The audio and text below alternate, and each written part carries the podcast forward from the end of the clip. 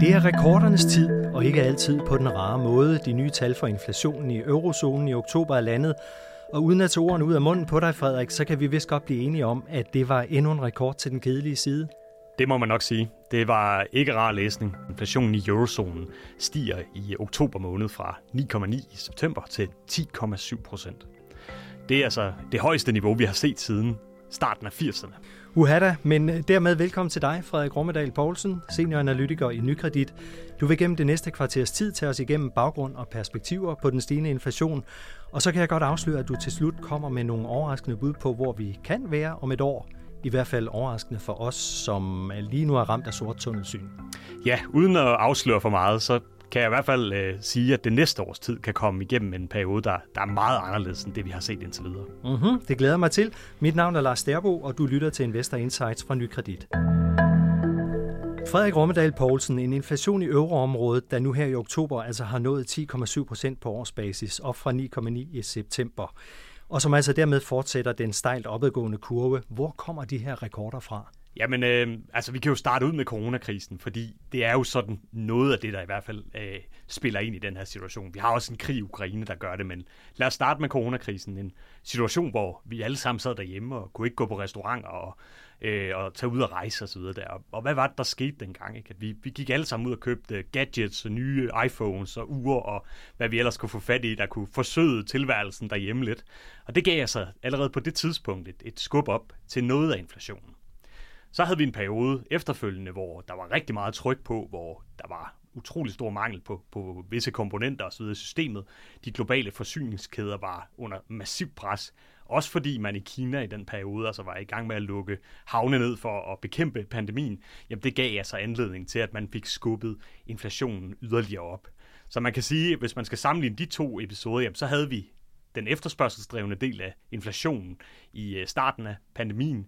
Så kom den udbudsdrevne, øh, og det man i centralbankernes optik i øjeblikket holder øje med, jamen det er jo i høj grad den forventningsdannelsen. Altså hvis vi nu alle sammen går rundt og tror, at inflationen næste år også er 10,7, hvad har det så afsmitning på økonomien? Så det er det, det store fokus lige nu, og det som vi ser centralbankerne reagere på. Og, og hvad, hvad er det, der kan ske på den her forventningsdrevne del af inflationen, som centralbankerne kan reagere på? Jamen, jeg synes, et, et, et oplagt eksempel er, er i virkeligheden det, vi ser nede i, i Tyskland i øjeblikket, hvor den store metal- øh, og elektronikunion, øh, den der hedder IG Metal, er ude med et lønkrav, øh, som skal gøre, at, at deres medlemmer, som er flere millioner mennesker, jamen, de skal altså på en eller anden måde holdes skadesfri, øh, i hvert fald delvist fra det høje inflationsniveau, man har i Tyskland, som minder meget om det, vi har i Danmark, altså omkring 10 procent. De har krævet en lønstigning på 8% over de næste 12 måneder, og det er altså meget større lønstigningstakter, end vi har set det tidligere. Øhm, og der er ikke nogen tvivl om, at, at hvis man kommer igennem med det her, hvis man ligesom bliver enige om, jamen udsigterne for inflationen er, at den forbliver høj, jamen så begynder arbejdsmarkedet at reagere på det. Og når arbejdsmarkedet begynder at reagere, virksomhederne skal til at betale højere lønninger, jamen så er der altså også en risiko for, at priserne skal op øh, for at de kan opretholde deres marginer. Og så får man det, som Nationalbanken for nyligt øh, brugte lidt som et skræmmebillede, altså det, man kalder for en løn-prisspiral, hvor at de to sider i virkeligheden fodrer hinanden. Det er ikke et rart scenarie, fordi det gør, at centralbankerne er nødt til at træde endnu hårdere på bremsen for at, at genoprette øh, den målsætning, man, man, øh, man, man stiler efter, altså omkring de 2% på inflationen. Og den der løn- og prisspiral, dem er der nogen, der kan huske fra 70'erne, hvor det gik helt galt i mange år. Lige præcis. Altså, det er jo, og det er jo måske også, hvis man tager sammenligningen med 70'erne, hvor vi jo havde en inflation herhjemme, der, der på et tidspunkt var oppe i 15 procent, så kan man sige, at den store forskel fra dengang, øh, der er flere, men, men nogle af dem er, dengang havde centralbankerne ikke på samme måde en målsætning, som det vi ser i dag, altså en klart defineret målsætning. Og vi ser dem i dag gå meget hårdt til den. Dengang var det mere flagrende. Dengang havde man også nogle ret, i Danmark i hvert fald, nogle ret uansigtsmæssige øh, mekanismer i spil, hvis man gerne vil bekæmpe inflation. Vi havde den her dyrtidsregulering, som gjorde, at når inflationen var tilpas høj, jamen, så regulerede man også automatisk lønningerne. Og når man gør det, jamen, så får du den her øh, lønprisspiral, som er, som er temmelig negativ for økonomien. Øhm, og der kan man sige, der er vi nok et andet sted i dag, trods alt. Hvis vi kigger endnu dybere ned i dit maskinrum, hvad er det så for konkrete driver og markører, som du holder øje med på den globale scene, som skaber den, den rekordhøje inflation? Jamen, der er flere sider, kan man sige. Altså sådan overordnet set, så har vi ligesom fire komponenter i spil, når det tæller inflation i øjeblikket. Vi har selvfølgelig energipriserne, som er påvirket af den usikkerhed, der ligger omkring især vinterens øh, øh, Øh, udbud fra, fra Rusland, og, og, og i det hele taget, jamen, har vi tilstrækkeligt gas til at komme igennem vinteren? Det gør priserne i øjeblikket højere, det gør, at vi alle sammen kan mærke, at vores el- og, øh, og varmeregninger er blevet markante. Så er der fødevarepriserne, som også er påvirket til dels af den krise, vi har i Ukraine, altså den her usikkerhed, der ligger omkring, jamen kan ukrainerne blive ved med at levere øh, den mængde hvede og korn osv., de er jo store producenter, som de gjorde tidligere til verdensmarkederne. Fordi kan de ikke det, jamen så kommer der også potentielt til at være mere pres på den side. Så er der hele vare, øh, øh, øh, hvad hedder det, siden, som er, som er interessant af flere fronter. Øh, vi har en situation i øjeblikket, hvor at vi stadigvæk har et meget højt vareforbrug, øh, som sådan en reminiscens fra coronakrisen. Vi har stadigvæk nogle virksomheder, som oplever store omkostningsstigninger, øh, har oplevet store omkostningsstigninger det sidste års tid. Fordi selvom at råvarepriserne den sidste tid er begyndt at tage af, jamen så er de stadigvæk markant højere end, end det, vi så i starten af året. Det gør altså også, at produktionsomkostningerne er, er højere. Og så har vi den side, som jeg tror er den mest afgørende for centralbankerne, og den måde, vi skal tolke den måde, ECB kommer til at agere på den næste tid. Og det er det, der hedder serviceinflationen, som er alt muligt, der sådan, som en fælles faktor, kan man sige, er meget øh, arbejdskrafttung. Og der taler vi jo lidt ind igen i det her med, med lønsiden af økonomien. Altså noget af det, som centralbanken har meget stort fokus på i øjeblikket, jamen det er altså, at den høje inflation ikke begynder at sætte gang i, i, i, i en større sådan løn-prisspiral. Og man kan sige, at, at en, en indikator for det, jamen det kan jo være serviceinflationen, at hvis man oplever i restaurant, hotel, øh, oplevelsesbranchen, at, at prispresset fra, fra lønningerne stiger meget, jamen så vil det kanalisere sig ud i via serviceinflationen. Så den indlandsk drevne del af inflationssammensætning, det er den ECB har øje på i øjeblikket, tror jeg. Og der kan man sige, der er vi stadigvæk et stykke fra de andre tre komponenter, jeg har nævnt. Altså vi har en, en serviceinflation i, i dag, som, som er 4,4. Det er stadigvæk højt i historisk kontekst, men det er stadigvæk langt fra det, vi ser sådan samlet set, som jo er, er 10,7 procent. Så, så vi har stadigvæk et stykke, kan man sige, til, at vi for alvor får de her bekymrende indlandske inflationstegn. Og det kan trods alt være noget, der, der mildner en lille smule bekymring ned i, øh, i Frankfurt i øjeblikket. For som du netop siger, øh, der er forskel på, hvad der, der sammensætter den her inflation. Vi har energi på 41,9 procent i stigning, vi har fødevare på 13,1 procent, og så har vi så en kerneinflation på, på 5 procent med en meget lille stigning på, på 0,2 procent i forhold til foregående måned. Hvad tænker du om det? Jamen, jeg tænker, at, at det er jo i virkeligheden er meget det billede, vi har set det igennem året. Altså, det er stadigvæk de her fødevarepriser, det er stadigvæk de her energipriser, der trækker inflationen voldsomt op, særligt selvfølgelig energipriserne. Og det, man skal læse ud af det i forhold til centralbankerne, jamen det er jo, at de kun i begrænset på, øh, omfang har mulighed for at påvirke den del. Altså hvis ECB kunne se, jamen den her inflation, den er indlandsskabt, så kunne man gå meget hårdt til stålet for at få bragt den ned.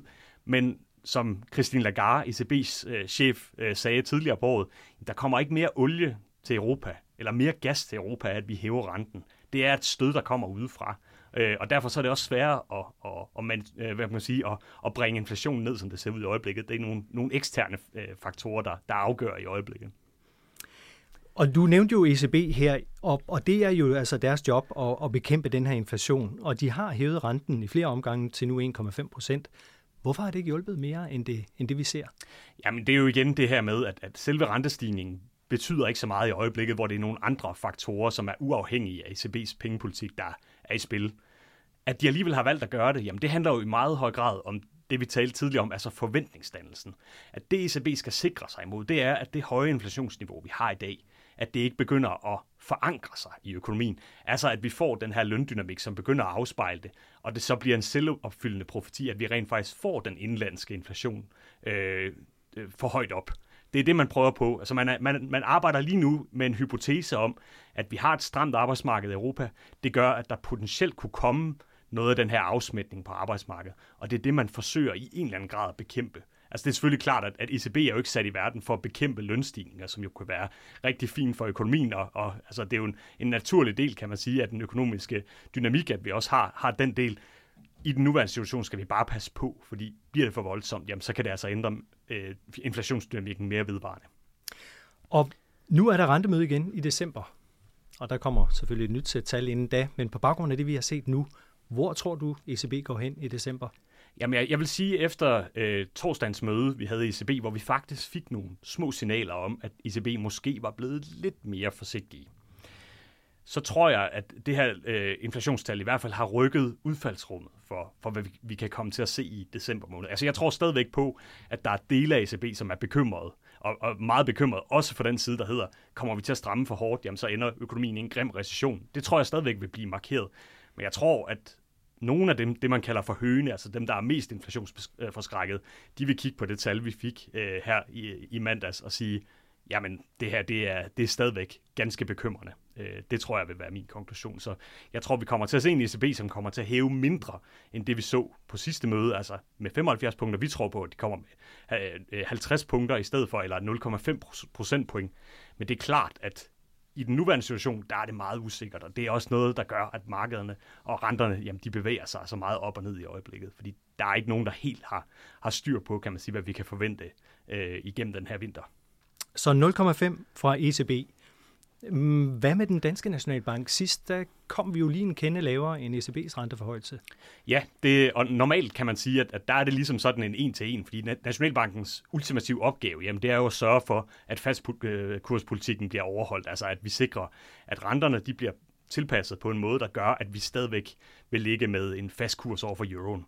Det var også der, det, man skal se, øh, den øh, sådan lille afvielse, vi så i sidste uge i, øh, i, i kontekst af, nemlig at øh, kronen den var blevet forstyrket på det sidste, og det gjorde altså, at Nationalbanken, i stedet for at gå ud og, og støtte opkøbe i, øh, i markedet, jamen, så besluttede man sig for, i stedet for at hæve lidt mindre end ECB, og derigennem altså mildne det opadrettede pres på kronen.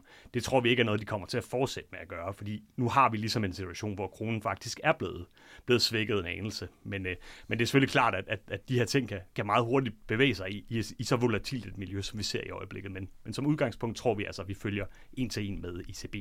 Okay. Som investor, nu må man jo sige, at den der inflation, den er virkelig kommet for at blive. Det er en faktor, man skal tage højde for. Hvad betyder det for investeringsstrategi? Hvad anbefaler I private investorer? Jamen man kan sige, at den nuværende situation, hvor vi har fået et inflationsniveau, der er højere, jamen så har vi også sideløbende set det renter, som er steget meget markant.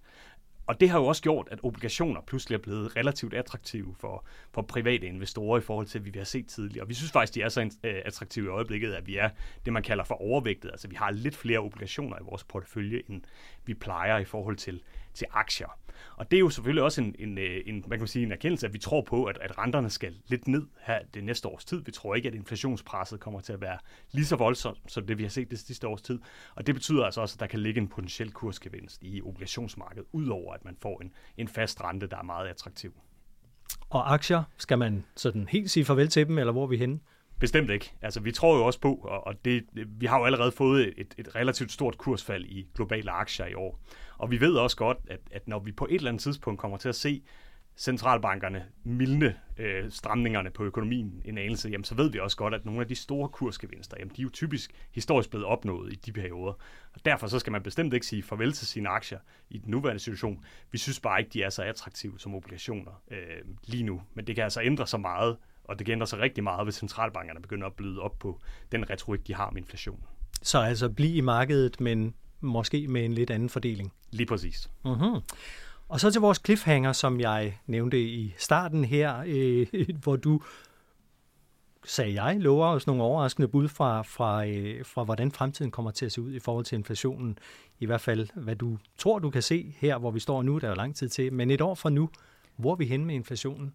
Hvis jeg lige må tage lytterne med ind i sådan selve beregningen af inflation, fordi det er i virkeligheden den, der ligger til grund for, for den her lille cliffhanger, nemlig det, at man måler i forhold til året for inden. Altså du tager øh, prisindekset i dag og siger, jamen, hvordan var det for 12 måneder siden, og der beregner man så stigningen. Og der kan man sige, at nu bevæger vi os ind i nogle af de kolde måneder, hvor der sidste år også var forholdsvis store stigninger i gasmarkederne. Der var forholdsvis store stigninger i andre dele af, af inflationsspektret, kan man sige. Og det betyder altså også, at sammenligningsgrundlaget bliver mere og mere, til, øh, kan man sige, tilnærmelsesvis øh, det samme som det, vi ser i dag.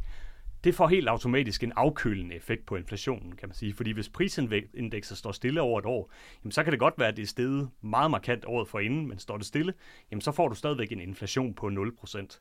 Og derfor, blandt andet, tror vi altså, at inflationen, når vi kigger et år frem, jamen det er meget sandsynligt, at vi er omkring 2%, når vi, når vi står og snakker sammen næste år, Lars, øh, og, og skal vende det sidste års øh, begivenheder i inflationsmarkedet. Og man kan sige, får vi nogle positive overraskelser, får vi en, en eller anden form for stabilisering i konflikten i Ukraine eller andre ting, jamen så kan man sagtens forestille sig, at inflationen kan være lavere end 2% næste år, hvis, øh, hvis, hvis ellers at det, at, at det udfordrer sig. Det er der ikke noget, der tyder på lige nu, kan man sige, men jeg tror, man skal passe på med at være for konkluderende i forhold til, at vi vedvarende er i et højt inflationsmiljø, fordi det tror jeg ikke nødvendigvis, at vi kan på de driver, der har været i spil det sidste års tid. Hvad, hvad, hvad ser du sådan helt ude til, til den grønne side på, på inflationstallet? Hvor, hvor, hvor kunne det ende henne? Jamen, jeg tror på, at centralbankerne og, og den målsætning, de har omkring 2%, vil gøre, at de, at de i hvert fald på lang sigt kommer i mål med at sikre, at vi får 2%. Det, det synes jeg er en rimelig antagelse. Øh, og specielt kan man sige det, at centralbankerne er stadigvæk meget troværdige, både markeder og andre øh, aktører i økonomien, de ser stadigvæk ECB's målsætning på 2% som, som troværdig, og det gør vi også. Øh, så vi tror på lang sigt 2%, men det betyder ikke, at vi ikke nødvendigvis skal komme til at svinge temmelig markant rundt om den 2% målsætning, som ECB har. Og det tror jeg, det vi også kommer til at se det næste års tid. Over, men altså også under? Over, men måske også under, ja. Okay, men vil det så gøre mig glad? Jeg mener, når jeg kigger på skiltet på, hvad benzinen koster, så vil den jo stadig høj. Det er jo det. Altså, og det er jo, det er jo der, hvor man ligesom kan adskille den dynamik, som centralbankerne leder efter, med det vi som forbrugere mærker. Fordi det betyder jo ikke, at priserne falder. Det betyder bare, at de stiger mindre. Det lyder under alle omstændigheder nu ganske positivt. Du skal have tusind tak, øh, Frederik Rommedal Poulsen, senior analytiker i Nykredit. Vi vil følge det her nøje på Investor Insights. Tak fordi du kom og gav os indsigt og forståelse af inflation og et par gode råd her også. Du kan høre flere podcasts og læse artikler om investering og økonomi på nykredit.dk, og du kan også finde os på Apple Podcast, SoundCloud og Spotify. Tak fordi du lyttede med.